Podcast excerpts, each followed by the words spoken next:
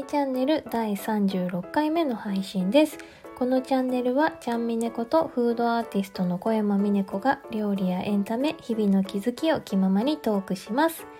えー、今日は6月23日木曜日です。えー、皆さん最近のジメジメして、まあ、蒸し暑い天気ですが食欲の具合はいかがでしょうか？ちゃんみねの周りではですね、このところあまり食欲がないんだよねっておっしゃる方がね、とても増えてきております。私もなんですよね。なんかこうそもそもね食事をとるっていう優先順位があんまりこう上位にいないっていうのがあってですね食べるタイミングを逃しがちっていうのは大きいんですけど特にこのところ食べきれないんですよ食欲がないってなんかしょんぼりしちゃいますよねまあね、そんな時に、あの、これはちょっと皆さんにシェアしたいなっていうね、とある作戦、前、食事が前向きになる作戦を思いつきました。というわけでですね、今日は一風変わった方法で食事を楽しむお話をします。今日ね、あの、とあるウェブサイトのコラムを読んでいて、面白いことが書いてあったんです。現在の自分を食べ物に置き換えてみると客観的に自分のことが見れるよっていうアドバイスが書いてあってですねこれは面白いなと思って早速やってみたくなったんです。まあでもよく考えてみると面白いと思ったんですけどまさにやってるんですよそれっていつも。いつもあのフードアートを作っている工程と一緒じゃんっていうのを気づいたんですね。まあ、自分自身を料理にするっていうのは、まあ、あまりやらないですけどこう作家さんとかクライアントさんのことを料理で表現するっていうのはお仕事の一つとしてやってます。だけどあの新たにこう表現していくのでメジャーな料理にしているわけじゃないからちょそこがねあの違うところだなと思います。あのー、これねとはいえですねあのいつもそんな風にやっているのにもかかわらずパッと思いつかないんですよ。これが案外難しい。あの特に自分のこととなるとねあの現在の自分ってあのそれこそ客観視するのって難しいですよね。だって自分だもんね。あのいくら外から幽体離脱的にさあの見ようとしても結局主観的にしか自分のこと見れないじゃないですか。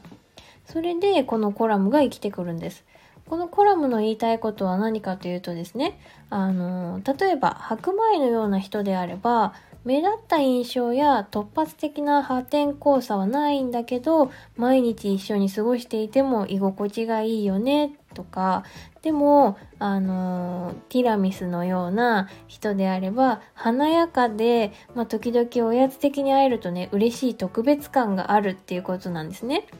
ただ、ティラミスの場合は、一品料理として、あの、出てくる以外にも、イタリアンのコース料理とかでデザートとして、あの、料理の最後に出てくる場合もあるじゃないですか。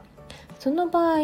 単なるアイスクリームとかがこうデザートで出てくるのと違って組み合わせが難しいんですよ。こってりしたクリーム系の料理が続いたあのコースだったりボリュームが結構あったなっていうコース料理で最後にティラミスが出てきたらそれってむしろノルマになりません？嬉しいっていう気持ちよりもげんなりしますよね。まあそんな風にあの自分やどなたか特定の人を食べ物に連想してみるとこう漠然とした違和感だったり言葉では表現できなかったらできなかった、まあ、逆に好感度なんかをイメージしやすくなるので他人や社会との距離感がつかみやすくなるっていうことなんです。面白いと思いません？これ。そうなの。ちょっとなんか心理テストみたいなさそんな感じの要素がありますよね。でこれねあのさっきもちょっと言ってたように他人を食べ物にするのは案外イメージしやすいんですよだけど今の自分を食べ物にしてみようっていうのは本気で考えるとねちょっと時間かかりそうですよねまあ、過去の自分は割と考えやすいと思うんですがここで今日ねご紹介したいのは未来どんな食べ物になりたいのかっていうのがいいんじゃないっていうことなんですよ。これしかもイメージしやすそうな気がしてます。これはまあ遊びなのであくまでね絶対的な答えがあるわけじゃないんですけどなんかこう真剣に考えたくなりません？最近ねあのー、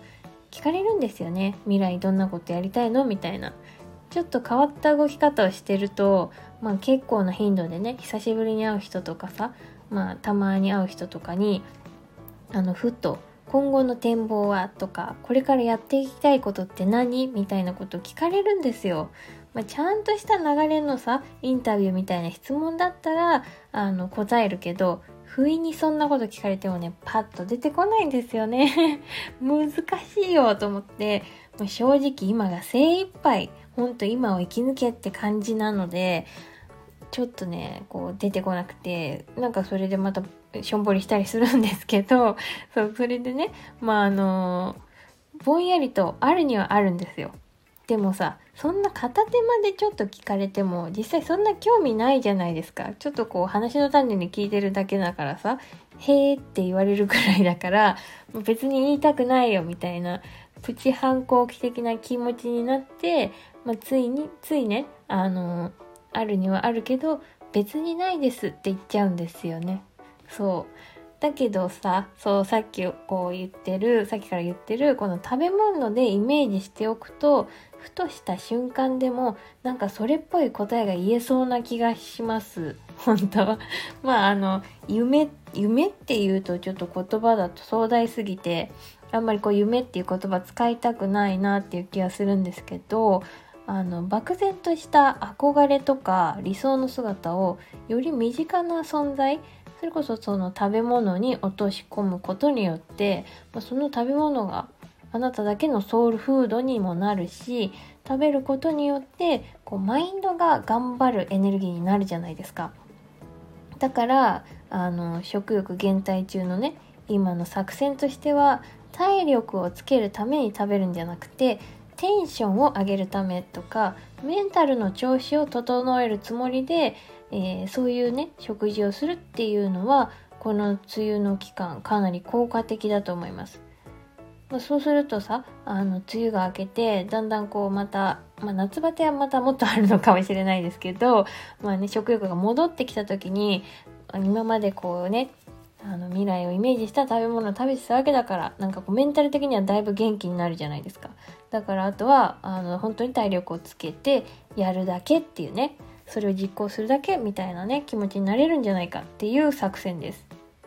まあ、だけどねこのイメージする食べ物っていうのは何もおしゃれなものじゃなくても全然いいんですよ。あなたの世界の中で考えたらいいので例えば気品のあるリッチな人になりたいんだっていう理想があったとしてそれであの今こう自分がね想像しうる上品でリッチなイメージがマスクメロンだったら思い切ってマスクメロンを一ついいやつを買って食べてみるとかね。でも金銭的に無理だったら別にメロンジュースとかゼリーを体に取り入れてみるとかですね。いろいろあのできます。そんな風に何を食べようかっていうのをお腹の調子や味から決めるんじゃなくていつもと違う視点で考えてみると食事がかなり前向きになってきます。気持ちが上がってくるともっと食べたいなっていうね気持ちになってくるので是非試してほしいです。まあ、それでねそんな話をしているとじゃあちゃんみねは何の食べ物になりたいのさって思われると思うんですがこれまた悩ましいですね。白米のような、まあ、優しさとこう凛々しさを兼ね備えておきながら誰と合わせてもずっしり構えて存在感のある人にも憧れるしあのかと思いきやプリンアラーモードみたいなさ食べたくはないんだけどその響きとファンシーな世界観にどうしても憧れちゃうみたいな存在もなんだか悪くないじゃない。あとはそうね水に慣れたら一番いいけどさ絶対に必要じゃない水って。まあ、そんな存在だと責任が重すぎるよねとかねそんなことを あの今日一日考えてるんですけど、まあ、謎の葛藤がね生まれてますよそんな風にどの食べ物が結局いいんだろうみたいな。でもいくつかあることによってまたそれはそれでさあのじゃあ今の気分は今こういう人になりたいからこれ食べてみようかなみたいなことがいくつかできるのでそれはそれでいろんなレパートリーができて楽しいなと思っております。うん、皆さんもぜひぜひこれね楽しんでやってみてほしいなと思います。ぜひ考えてみた方はコメントやレターで答えを教えてください。楽しみに読ませていただきます。それでは今日はこの辺で明日もいい一日にしましょうね。バイバーイ。